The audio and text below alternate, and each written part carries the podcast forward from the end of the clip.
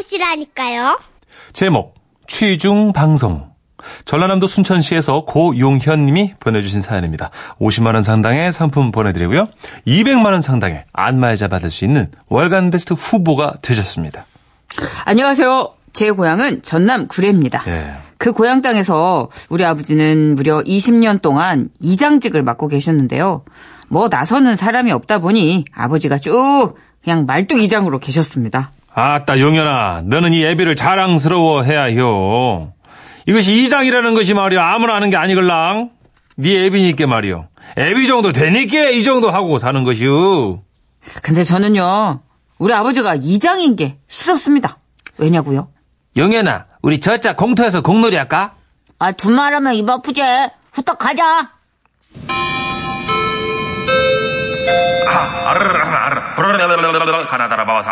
자자, 거시기 저 이장인데요, 나가 저 모두들 일하시느라고 노고가 참 많아요.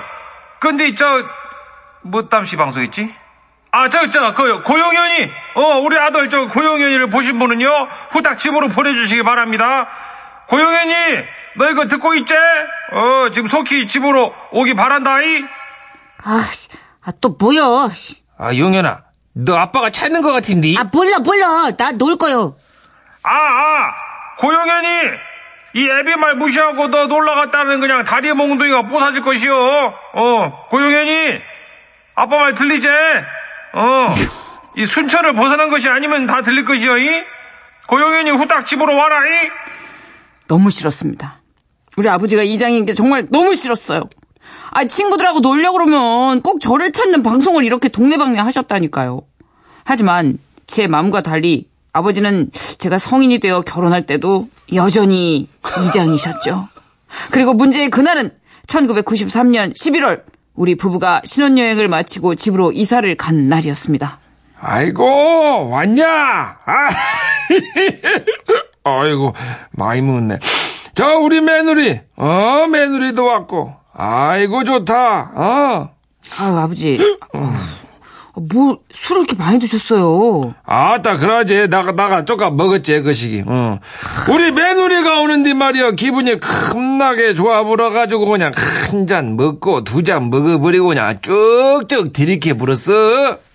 예, 아버지는 며느리를 맞이한다는 기쁨에 기분이 너무 좋으셨는지 이웃분들과 낮부터 술을 계속 드셔가지고 이미 인사불성 상태셨는데, 그러다 갑자기 집 밖으로 나가셨습니다. 그리고 잠시 후에 아르르르 가나다라마바 자자자자자. 아유, 많이 묻네. 자자, 마을 회관에서 말씀드리겠소니 오늘 저 우리 아들놈하고 이 며느리가 신혼여행을 다녀왔시오.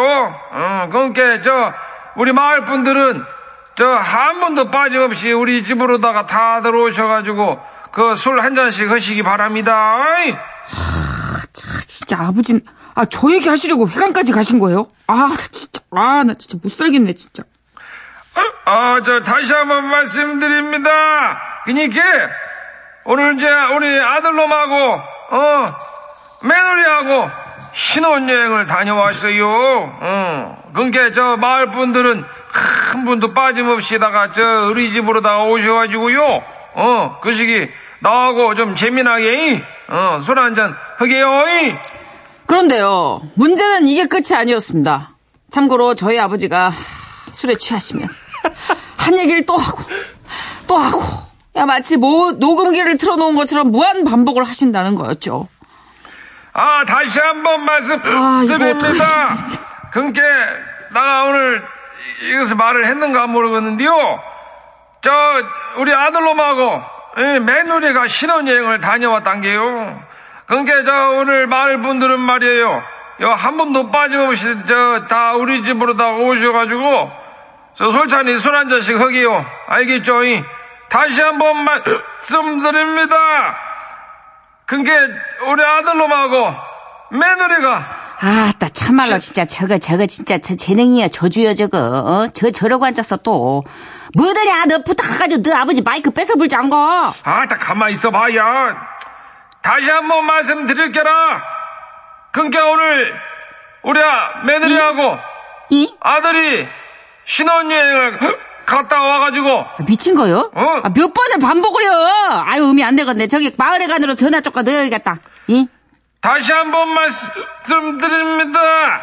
그러니까 오늘 저 우리 아들하고. 야, 저거 가가지고 양말이라도 가져와가지고 그냥 막아라. 어? 입에다 막아. 그냥 아무거나 넣어놔 입에. 결국 어머니는 계속 반복해서 들려오는 아버지 목소리에 치를 떨며 마을회관으로 전화를 거셨습니다. 오늘 제 아들놈하고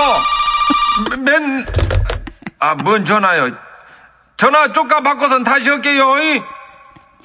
여기까지는 좋았습니다. 근데 문제는 아버지께서 마이크가 꺼진 상태가 아닌 마이크 켜진 상태 그대로 드시고는 어머니 전화를 받으셨다는 거죠. 아, 큰일 났다. 아따, 여보시오. 이 마을회관입니다. 에? 누구요? 뭐시 당신이요? 뭐? 이놈의 옆에 내가 막 먹으라고. 뭐요? 그러니까 술 취했으면 방송 그만하고 집에나 오라고. 아따, 이놈의 옆에 내가 지금 거시기 저 하늘 같은 서방한테 그 말 다 했단가?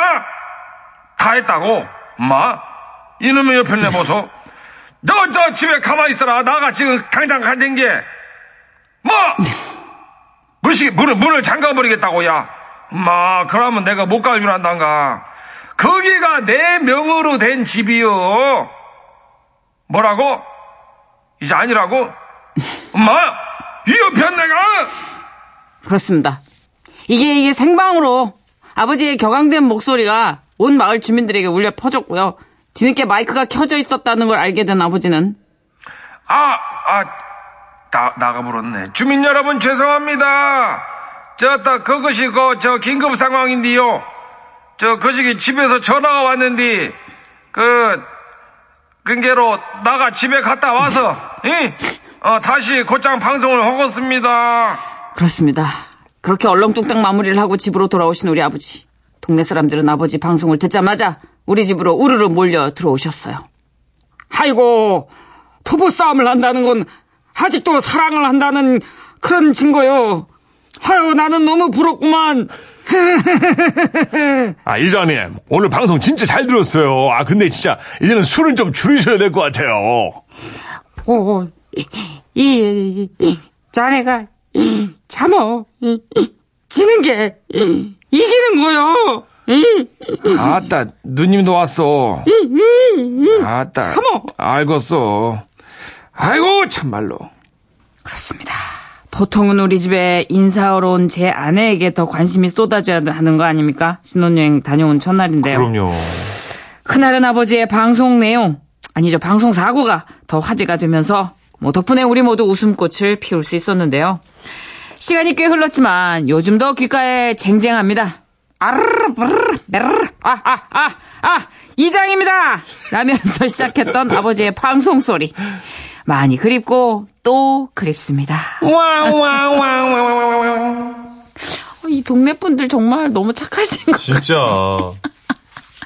거의 뭐 정말 MC 해머 수준인데요. 아, 이상민 씨, MIC 마이크를 잡은 자 동네 달팽이관을 지배한다. 그러니까 진짜 영화 제목 같네요. 20년도 넘게 장기 집권하신 거 아니에요. 그렇죠. 딱히 지원자가 없으니까. 양금숙님도 저희랑 같은 생각을 하신 것 같아요. 아, 이장님, 이 정도면 권력 남용 아니신가요? 마이크로 동네방네 개인 방송하시는. 아, 어찌 보면 요즘 유행하는 1인 방송의 창시자. 그러네. 그러니까 이런 개념으로 진작 콘텐츠를 만드셨다. 진짜 돈방석에 올라. 그러네요. 플랫폼이 다른 차원이었네요.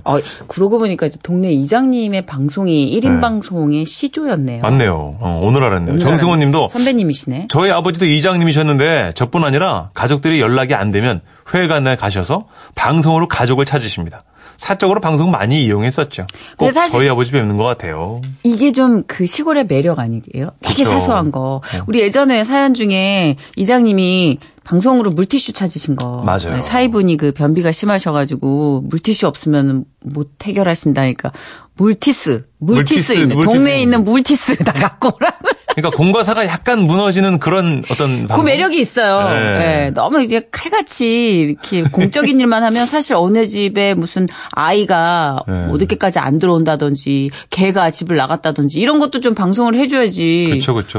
아마 개인 방송으로 하시면서 다른 집도 이렇게 다 살뜰하게 살피셨으니까 20년 넘게 하셨겠죠. 그럼요. 서로 이해해주고요. 네. 네. 근데 하여튼 취중 방송은 안 하는 걸로. 했던 얘기 또 하는 거는 좀 네. 과하십니다. 네. 그리고 하여튼 방송을 하는 사람들은 취중에 방송을 하면 안 됩니다. 그럼요. 네. 그러나 취중에 진담이 나올 수는 있죠. 사랑할 때는요. 그럴까? 전람회입니다. 취중 진담. 웃음이 묻어나는 편지. 우와! 완전 재밌지. 제목 당신의 신음소리. 경남 김해에서 진선우 님이 보내주신 사연입니다. 상품권을 포함해서 50만 원 상당의 선물 드리고요. 총 200만 원 상당의 선물을 받으실 수 있는 월간 베스트 후보로 올려드릴게요. 안녕하세요. 선우 씨, 천식 씨. 일단 시원하게 박수부터 치고 시작해 주세요. 예, 알겠어요. 제가 드디어 장가를 갔습니다. 축하드립니다. 그동안 장가를 못 갔다는 이유로 얼마나 눈물의 세월이었냐면요. 눈만 부딪히면 회사 선배들이 잔소리를 퍼부어댔다 이겁니다. 아이, 진대리, 장가를 가야지. 아, 저요? 아, 어깨가 무거워지면서 어른이 되는 건 장가 간 사람만이 느끼는 거거든. 어? 아, 장가 그래? 언제 갈 거야? 어? 애는 왜 안 만드는 거야? 어? 아, 참나. 어찌나 장가 타령을 해야 되는지 한 번은 제가 용기 내서 이렇게도 말해봤습니다. 아, 선배는 집에만 가면 스트레스로 돌아버리겠다면서요. 아, 왜 자꾸 저한테 장가 가라고 그래요? 아우, 그러니까 나만 당할 수 없잖아. 어? 진달이, 얼른 여부 월 들어와. 컴온, 우리 같이 힘들자. 투게더. 어? 야, 이렇게 총각으로서 한없는 외로움 속을 헤매이다가 어디서 듣자 하니 교회에 나가면 배우자 기도란 게 있다는 겁니다. 그래서 제가 교회에 나갔죠. 하늘에 계신 아버지, 사랑하는 여자를 만나게 해주신다면 제가 진짜 앞으로 교회도 열심히 다니고 또 결혼만 하게 해주신다면 꼬박꼬박 그 11조인가요? 그것도 하고 하여튼 술도 좀 적게 먹고 제가 또 저 형제님. 아, 예? 옆자리 앉아도 될까요? 네. 어머나, 성경책을 떨어뜨리셨어요. 제가 주워드릴게요. 아니, 제가 주우면 됩니다. 제 손을 잡으셨네요. 이 정도 감전이면 죽지 않아요. 죽었다 깨는 거죠. 이거 지금 이 정도 스파크면 죽지 않아요. 이렇게 죽을 듯한 운명처럼 아내를 만나게 된 겁니다. 이후 우리는 1년간 진짜 불꽃 같은 연애를 했고요. 자기야, 우리 호적 합치자. 올해 여름 결혼까지 하게 됐습니다. 아, 그런데요, 늦장가를 갔더니 이것저것 뭐 이렇게 저렇게 그 체력이 많이 딸렸나 봅니다. 어떻게 해요? 천식형님은 설명 안 해도 아시겠죠? 응? 어떻게 하여튼 그래서 제가 이제 겨드랑이 뒤쪽에 응? 대상포진이 왔어요. 아, 무슨 새신랑이 대상포진이 와요. 나 이거 열정 아니에요? 10월의 열정. 아, 그런 거예요? 이게 열정이지. 아, 가보죠. 예. 아, 우리 자기 어떡해. 많이 아파요? 내가 호해줄게. 응? 하지마. 하지마. 바람 불어도 아파. 하지마. 대상포진에 걸리본 분들은 아시겠지만 스치는 바람에도 살이 후벼 파는 것처럼 아픕니다. 하지마.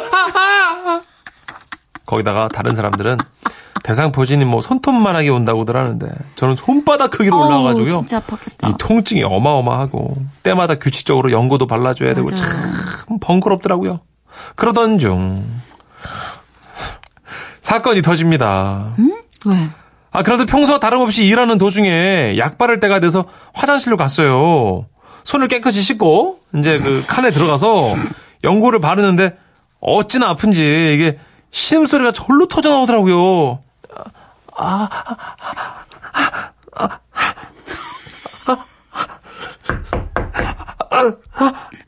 잠시만요. 그만아. 잠깐만.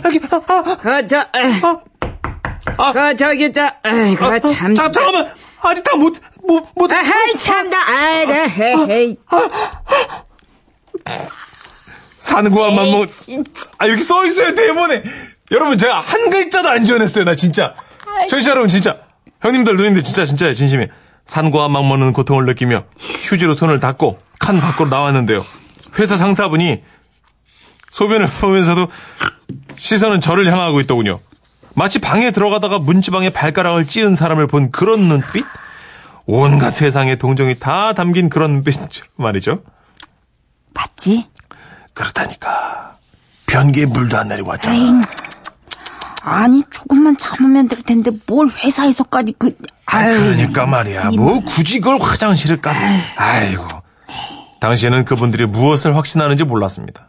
그런데 자리에 돌아서 앉는 순간 자네 그 회사 그 화장실에서는 그러는 거 아니야. 뭐가요? 어? 거잖아. 그거 아니에요. 그러니까 그러는 거 아니야. 그거 아니야. 아니, 생각하신 그런 게 아니라고. 등골을 따라 한 줄기 땀이 또르르 떨어졌습니다. 과장님. 왜? 제가 진짜 그거 아까 뭐냐면 그게 이제 제가 그 화장실에서요. 이게 여기다 약을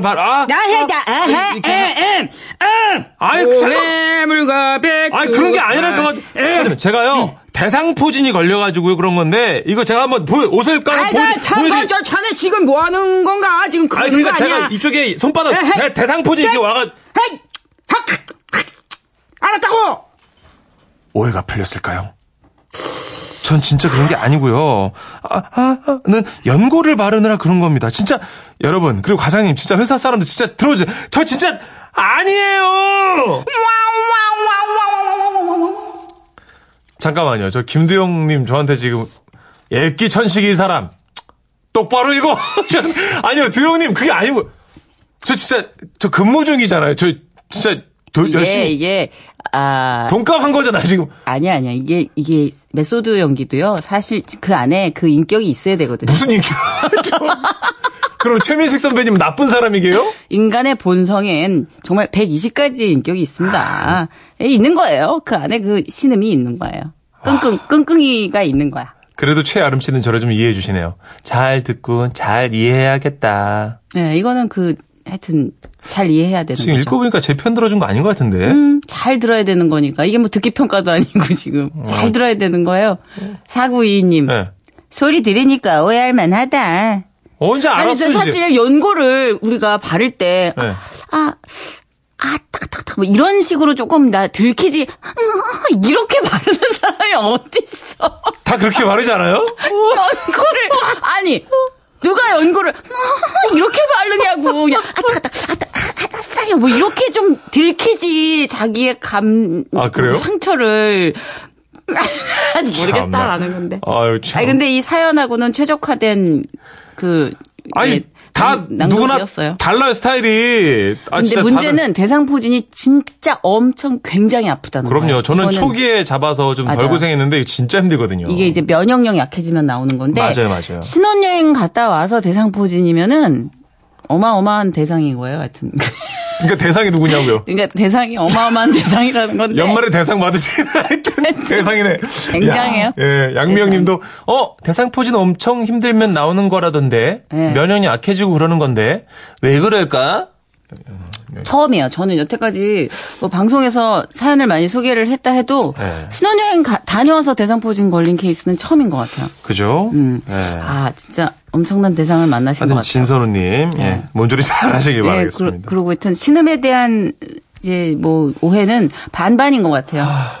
열심히 근무했는데 이렇게 불안불안하지 나는 이상하네. 밖에서 최인식이 손 좀 잡아주라고. 네, 떨려요 지금. 네. 불안해요. 맘만 그래도 나는 연고를 그렇게 바른 건 이해가 안 돼. 이거는 에이 사람 이하입니다.